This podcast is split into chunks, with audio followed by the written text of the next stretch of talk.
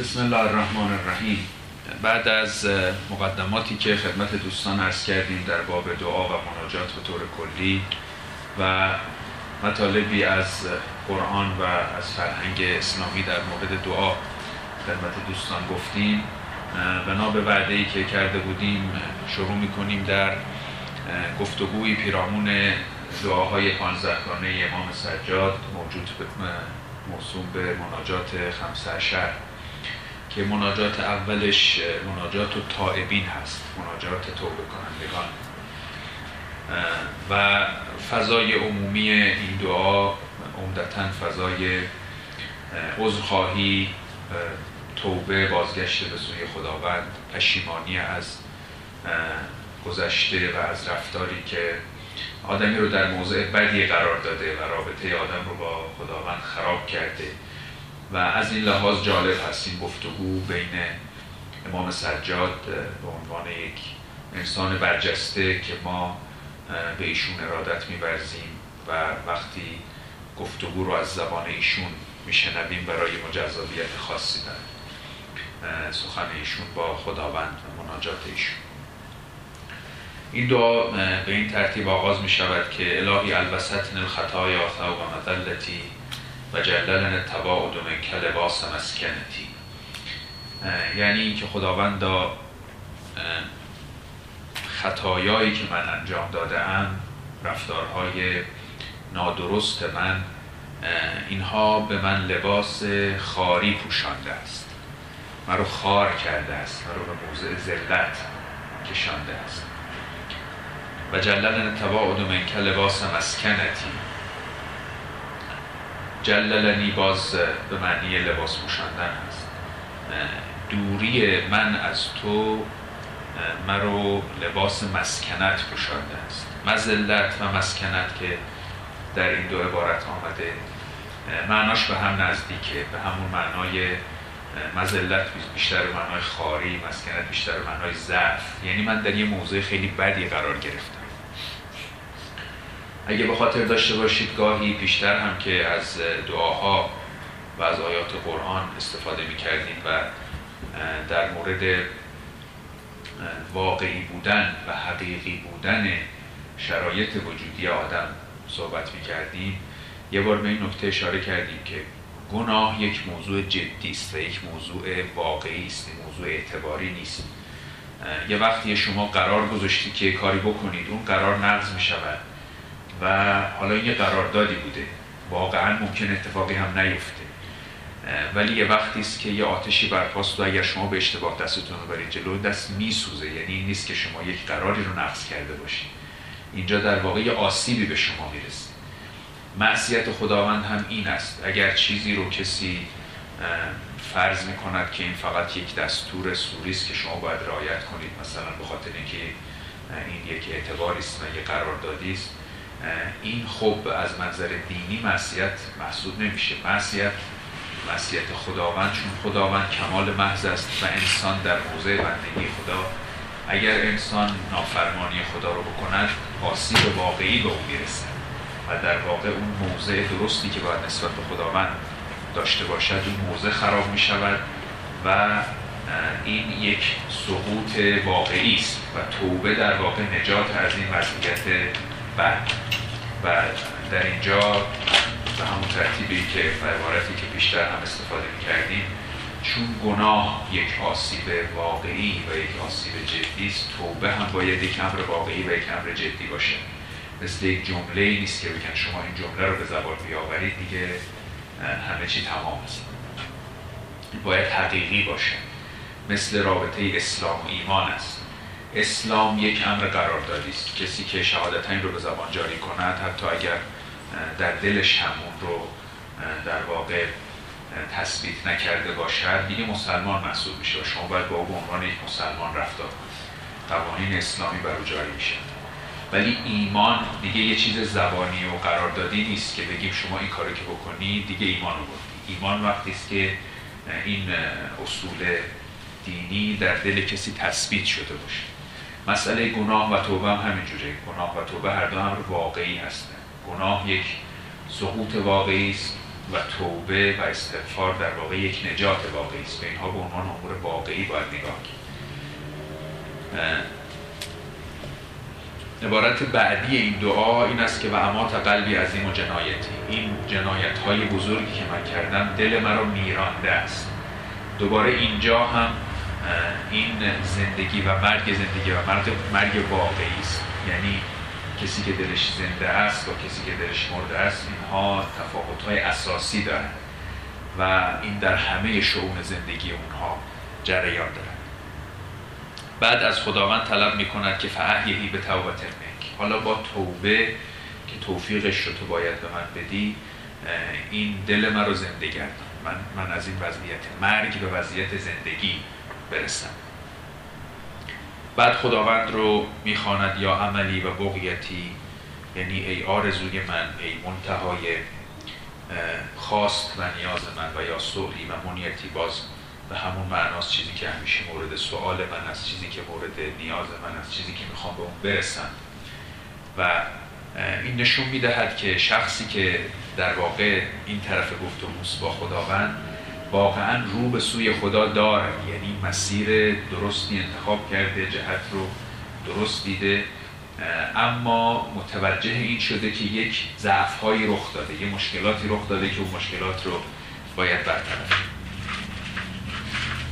بعد عرض می کند فو عزت کما اجد لذنوبی سوا که غافران ولا ارال کسری غیر کجابران قسم به عزت تو که من به غیر تو آمرزنده ای نمییابم برای گناهانم و به غیر تو برای این شکستگی هایی که در وجود من رخ داده ترمیم کننده ای نمییابم این عبارت هم در دعا زیاد تکرار می شود در دعاهای مختلف از جمله در همین دعا که غیر از خدا غافری نیست. یعنی اون مشکلی که پیش آمده آسیبی که در اثر گناه به وجود شخص خورده به روانش خورده به روحیش خورده این رو غیر از خدا کسی نمی‌تونه حلش کنه. یعنی مشکلی نیستی کسی دیگه ای بتونه حل کنه. چون این مشکل به عمق وجود آدم برمیگرده نه به روابط اجتماعی آدم. در اون عمق وجود هم تنها کسی که ما باش ارتباط مستقیم داریم خداوند. بنابراین اگر دیگران از بیرون به ما کمک کنن مثلا اگر ما اشتباهی کردیم به ما تذکر بدن این یک مقدم است. وقتی اون مشکل کامل حل میشه که از درون حل بشه. و تنها کسی که از درون به ما راه داره خداوند. و نزدیک بودن خداوند به انسان که مثالشون آیه است که خداوند میفرماید که ما گردن به شما نزدیک نزدیکترین. این خب یه موضوع خیلی جدی و اساسی است و هیچ چیز دیگری قابل قیاس نیست.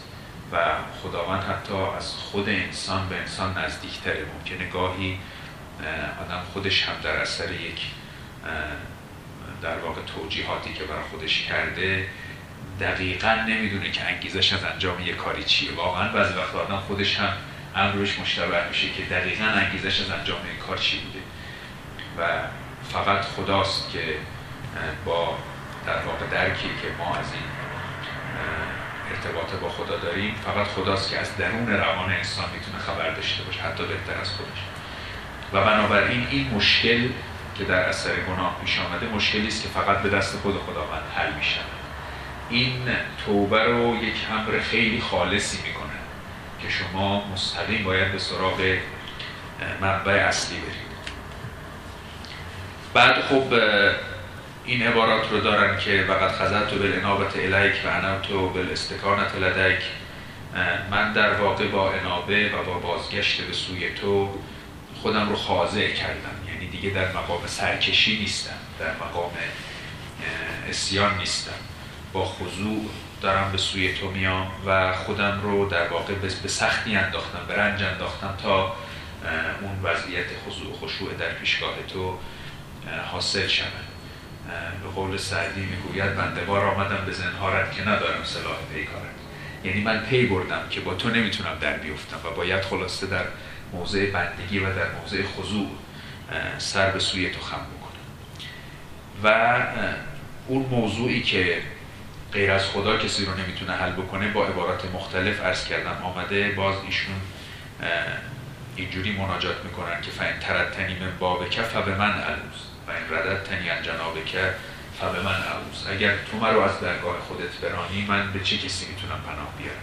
این مشکلی نیستی کسی دیگری بتونه حل بکنه. فوا اصفاه من خجلتی و افتضاحی و والفها من سوء عملی و اشتراحی.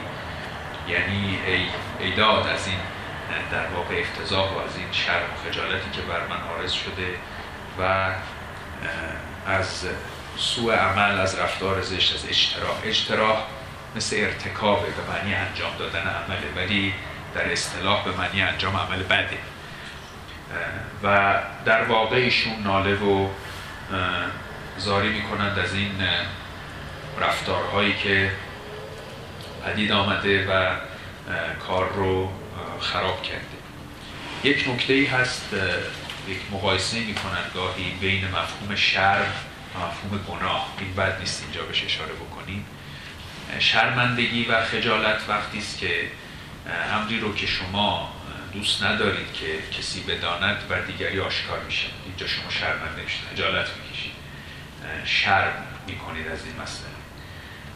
گاهی ممکنه که این در اثر یک کار بدی است. مثلا یه نفر کار بدی کرده وقتی می‌بینه که برملا شد و دیگران متوجه شدن خب خجالت می‌کشید گاهی ممکنه یک مسئله باشه که امر بدی نیست تو خصوصی شما دوست نداشتید اینو دیگران بدانن. مثلا ممکنه نفر یک عادتی داره که برای خودش هم به نظرش چیز بدی نیست. مثلا آدم بزرگسالی فرض کنید. با نبات چوبی دوست داره بخور مثلا یه چیز اینجوری حالا بدن نیست نظر خودش حالا دوست نداره دیگران ببینه. اینجا شرمندگی پیش میاد. ولی گناه فرقش اینه که بیشتر شرمندگی در پیش خود آدمه. یعنی این نیست که مسئله باشه که نظر شما اشکالی نداره فقط نمی‌خواست دیگران بدونن. گناه اینه که شما واقعا احساس می‌کنید که یک کاری که نباید انجام شده شده. یک حدود و مرزهایی که نباید شکسته می شده شکسته شده. و گاهی اشخاص میگم مثلا من در یک کاری کردم من احساس گناه می‌کنم. یعنی اون حالا اون وجدانشه که در واقع داره اون رو سرزنش می‌کنه و بیشتر منشه بیرونی داره و حتی اگر دیگران ندانند اون احساس گناه پاورجاست. و خیلی هم می‌تونه احساس تلخ و باشه. چون آدم وقتی احساس بکنه که یه کاری کرده که حالا جبران ناپذیرم نیست یک مشکلی ایجاد شده که حل ناشدنی هست می‌تونه خیلی مخرب باشه. و اتفاقا از این نظر توبه و استغفار و این مفهومی که در دین آمده و به ترتیبی که ارز خواهم کرد خب از بیرون دین خیلی نمیشه این نکته گرفت. یک آموزه کاملا دینی است. این خیلی کارکرد روانشناختی مهمی داره. چون یه وقتی یه مشکلی پیش میاد شما ممکنه مثلا یک فرض کنید فرصتی رو از دست می‌دید قرار بوده یک جنسی رو بخرید مثلا. الان دیگه تو بازار نیست. خب شما صبر می‌کنید تا یه نوبت دیگری که حالا اون جنس ارزش شد برید بخرید. یعنی احساس می‌کنید که این قابل حله. حالا فقط عقب افتاده یکم. ولی مواردی که آدم احساس گناه می‌کنه بیشتر اون مواردیه که در واقع یه اتفاقی افتاده که دیگه قابل حل نیست. و این که امام به خداوند عرض می‌کند که این شکستگی های من رو کسی غیر از تو نمی‌تونه ترمیم بکنه یه شکستگی هایی که دیگه قابل ترمیم نیست. فرض کنید که یه فرصتی رو از دست داده که دیگه هیچ وقت به دستش نمیاد.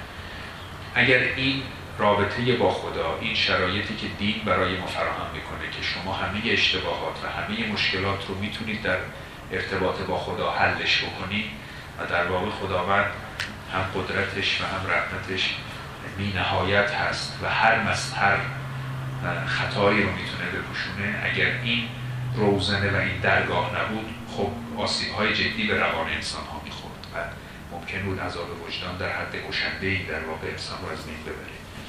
کم نیست داستان هایی که برها کسانی از شدت عذاب وجدان نسبت مسئله مثلا خودکشی کردن یا به مرد دیوانگی رسیدن. این هست که اینکه به خداوند عرض می کند که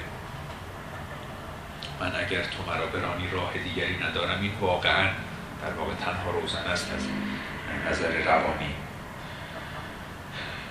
من حالا یک عباراتی رو عبور می کنم عبارت دیگری که خیلی جالب و به اصطلاح ادبی است به لحاظ زیبا شناختی عبارت جالبی است این است که الهی دلل علی ذنوبی غمام رحمتک یعنی سایه بیفکن. بر این گناهان من با ابر رحمت خودت یه ابری از جانب رحمت خودت بفرست که به سایه بیفکن. و ارسل علی عیوبی سحاب رحمتک. یعنی این ابر رحمت این ابر رحمت و مهربانی تو بیاید سایه بیفکند ببارد و در واقع این آلودگی ها رو بشوید. بسیار عبارات زیبایی است.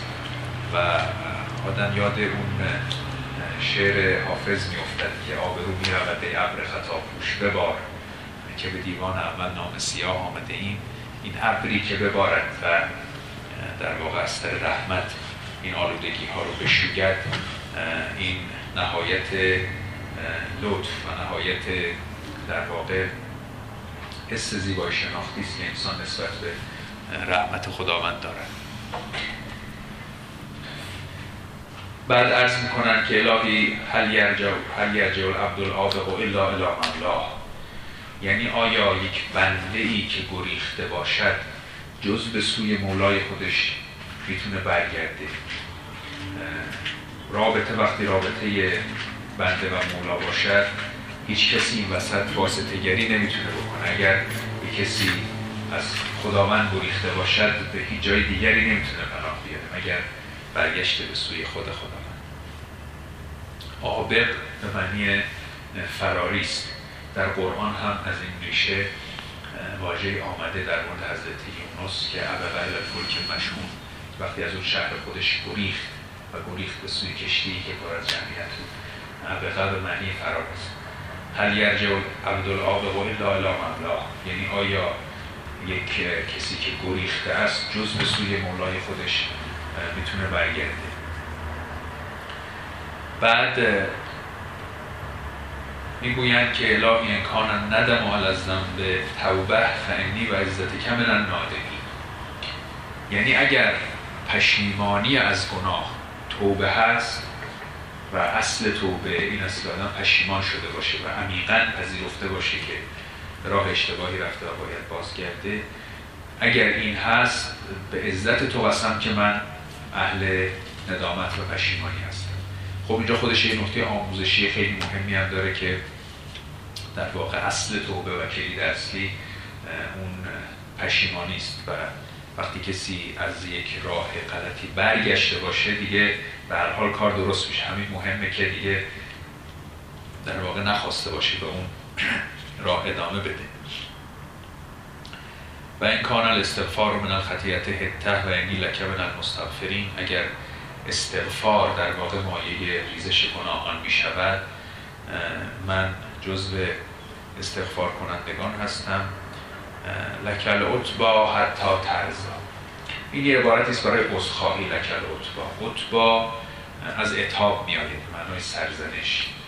یعنی که تو انقدر سرزنش بکن تا راضی بشه یعنی تو حق داری که سرزنش کنی. من اشتباه کردم. یک عبارتی عذرخواهی لکل اتبا که تو در واقع می‌تونی هرچی که بخواهی من رو سرزنش بکنی. یعنی من می‌دونم که کار من تا چه حد ناشایسته بود بعد من حالا این قسمت رو ادامه بدم. بعض عبارات رو نمی‌خوانم. به خداوند عرض می کند که الهی انت الذی فتحت لعبادک بابا الی عفوک سمیته التوبه. این خیلی نکته جالبی است. یعنی تو یک بابی رو به سوی بندگانت گشودی که اون باب باب توبه است. این همون نکته که عرض کردم که توبه یک نکته دینی است و ما به ازای غیر دینی نداره یعنی آدم ها نمی‌تونستن خودشون این راه رو کشف کنن. در واقع چیزی که دین به ما آموخته که اشتباهات رو میشه به این ترتیب جبران کرد مشکلات رو میشه به این ترتیب حلش کرد. گاهی است که در واقع مسئله جدی است و همونطور که عرض کردم یه چیزهایی هست که ممکنه کسی احساس بکند همه زندگی رو باخته. کاروان رفت و تو در خواب و بیابان در پیش. دیگه الان خلاصه کاری نمیشه. کی روی رهزه که پرسی چه کنی؟ چون باشی. وقتی کاروان رفت و شما جا موندی دیگه خیلی کار سخت میشه. اینه که وقتی خداوند از اون سو این باب رو باز کرده باب توبه رو و پیشوایان دینی با ما به ما آموختن که این حد و مرز هم نداره. هر مشکلی رو به این ترتیب میشه کرد. هر عقب افتادگی رو به این ترتیب میشه جبران کرد. این خب راه امید زیادی پیش پای انسان باز می‌کنه. برای انسان ها یک شرایط خیلی خوبی فراهم می‌کنه که از اون عذاب وجدان های خیلی نادرست و نگران کننده و حتی مشکلات روانی گاهی پدید میاره که باید مثلا روان پزشکان روانشناسان شخص رو درمان کنن مثلا به مشکلاتی خورده. اگر کسی از این ابزار و از این درگاهی که در واقع در دین نهاده شده استفاده درست بکنه در واقع می‌تونه نشاط روانی خودش رو حفظ بکنه از اون مشکلات عذاب وجدان به شکل در واقع به شکل روان پریشی و روان نجندی هم نجات پیدا بکنه. سخن بر سر این بود که در واقع باب رو خود خداوند باز کرده و چیزی است که ما از منظر دین و از منظر اولیاء الهی دریافتیم این رو که همیشه این در باز هست و از این راه میشه مشکلاتی رو حل کرد. الهی انت الذی فتحت لعبادک بابا الی عفوک سمیته التوبه فقل تتوبو الی الله توبتا نسوها. یعنی توی خداوند در قرآن فرمودی که توبو الی الله توبتا نسوها. توبه کنید به سوی خداوند یک توبه خالص. نسوح که از همون ریشه ای هست که با نصیحت هم ریشه هست اگه در مورد انسان بیاد یک انسان نسوح یعنی یک انسان دلسوز و اهل نصیحت و خیرخواه. در مورد توبه اختصاصا این صفت به معنی صادقانه و خالصانه است. توبه نسوح یعنی یک توبه خیلی عمیق و جدی. این آیه در سوره تحریم هست. سوره تحریم سوره کوچکی است به ظاهر و بنا به تعداد آیات یک پاراگراف خیلی جالبی در این سوره هست که حالا متناسب با این صحبت ماست و این عبارتی که امام سجاد هم در اینجا اشاره می‌کنن از اون آیات هست که اینجوری آغاز می شود که یا ایها الذین آمنو بو انفسکم و اهلیکم نارن یعنی ای اهل ایمان خودتون رو و اهلتون رو. اینجا جالبه که اشاره شده که شما اطرافیان خودتون رو هم در قبالشون وظیفه دارید که همه رو از آتش نجات بدید. نارن و بودو الناس و الحجاره. از یک آتشی خودتون رو نگه دارید خودتون رو حفظ بکنید. حواستون جمع باشه. از یک آتشی که هیزمش انسان ها هستند و سنگ ها علیها ملائکتون غلاظ شداد. یک فرشتگان خیلی عبوس و خیلی خشنی بر اونجا گمارده شدن. لا یسون ما امرهم الله و یفعلون ما یؤمرون. یک فرشتگانی که از امر خدا تخطی نمی کنند و وقتی به عذاب گماشته شده باشند دیگه ترحمی در کارشون نیست. یا ایها الذین کفروا لا تعتذروا اليوم انما تجزون ما کنتم تعملون. ای کافران در این روز عذرخواهی نکنید چون این جزای کاری است که خودتون کردید. راه عذرخواهی بسته شد خیلی مسئله رو جدی می‌کنن و در واقع ضربان قلب آدم رو بالا می‌برن. بعد وقتی خداوند صحنه رو اینگونه توصیف می‌کند که اگر خودتون از اون آتش حفظ نکردید خلاصه به چون وضعیتی گرفتار میشید اینجا این باب توبه رو باز می‌کنه. و وقتی ما هنوز به اون موقعیت نرسیدیم الان در شرایطی که فرصت داریم خلاصه این باب باز میشه یا ایها الذین آمنوا توبوا الی الله توبه نصوحا. با یک توبه عمیق و خالصانه به سوی خداوند برگردیم. اسا ربکم ایو کفر عنکم سیئاتکم. باشد که خداوند گناهان شما رو ببخشد و یدخلکم جنات تجری تحت الانهار. شما رو در بهشت وارد بکنه. یوم لا یخزی الله النبی و الذین آمنوا در روزی که خداوند پیامبر و کسانی رو که با او باشند خار نخواهد کرد. یعنی از طریق این توبه شما در واقع در اون حلقه در در حلقه کسانی که اونجا به خاری مبتلا نمیشید نورهم یسعا بین ایدیهم و ایمانهم. اونجا نوری از چهرهاشون میتابد یقولون ربنا اتمم لنا نورنا واغفر لنا انک علی کل شیء قدیر. اونجا تازه از خداوند می‌خواهند که این نور رو بیشتر کن و اگر نور کمی است اون رو تمام و کامل بود این این یه پاراگراف سوره تحریم رو گاهی بخوانید جالب است. در واقع از یک شیوه جالبی یک ترس جدی ایجاد می‌کنند و بعد این باب توبه رو باز می‌کنند و بعد یک شرایط زیبا و شاعرانه توصیف میشه از کسانی که در یک حلقه با پیامبر هستند همه با چهره های نورانی و ما رو فرا می‌خوانند که در واقع به اون سمت حرکت کنیم. ارز کنم که من بیش از این وقت شما رو نگیرم. بله اتفاقا جالب بعد از این که عرض می کند به خداوند که تو این باب توبه رو باز کردی می‌گوید فما عذر من اغفل دخول الباب بعد فتحه. یعنی حالا دیگه عذر ما چی می‌تونه باشه بعد از اینکه یک همچین بابی باز هست ما باز از این در وارد نشدیم خب این در واقع مناجات طالبان هست و در فرصت هایی که انسان احساس توبه داشته باشد بسیار مناسب است که از این مناجات استفاده بکنن به طور کلی هم من همیشه توصیه می‌کنم که دعاها رو آدم به عنوان مطالعه هم استفاده بکنن در اون نکات زیبایی هست نکات جالبی هست که می‌شود استفاده کرد. و اون حس کلی که عرض می‌کردم دعا در واقع برخواسته از درک این معناست که یا الناس انتم الفقراء الله. شما فقر وجودی نسبت به خداوند دارید. شما موجوداتی هستید که در موضع نیاز نسبت به خداوند هستید. این رو در همه این دعاها از جمله در این دعا که شما دیدید و در دعاهای بعدی هم خواهید دید مدامی تکرار می شود این مضمونی است که کار کردن با جا انداختن اون در دل انسان رو دیندارتر می کند این مفهوم فرعی نیست یک مفهوم کاملا ریشه است. که انسان احساس بکند و درک بکند نسبت خودش رو با خداوند. مولوی یه جایی که دعا می کند که نقل و باده و جام خود را با مگیر لذت انعام خود را با مگیر. بعد می‌گوید بر بگیری کیت جستجو کند؟ نقش با نقاش کی نیرو کند میگه حالا ما به تو التماس می‌کنیم که این نقل و باده و جام خلاصه از ما نگیر ولی اگر بگیری ما کاری نمی‌تونیم بکنیم. ما نسبتمون با تو نسبت نقش با نقاشه. نقاشی که یک نقشی می‌زند اون نقش هیچ وقت با اون نمی‌تونه درگیر بشه. و قلم به دست اوست و اون در موضع آفرینش و ما مخلوق هستیم نسبت به خداوند که خالق هست. خب من سخن رو تمام بکنم. با اتفاقا همین اشعار اشعار بدی نیست. به عنوان خاتمه سخن. می‌گوید که باد ما و بود ما از داد توست. و این که ما نبودیم و ما نبود.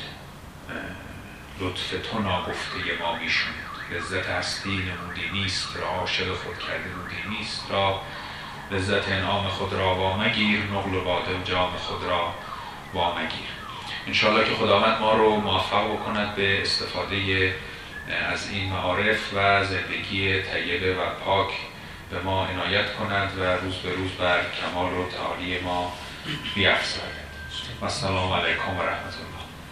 اللهم صل علی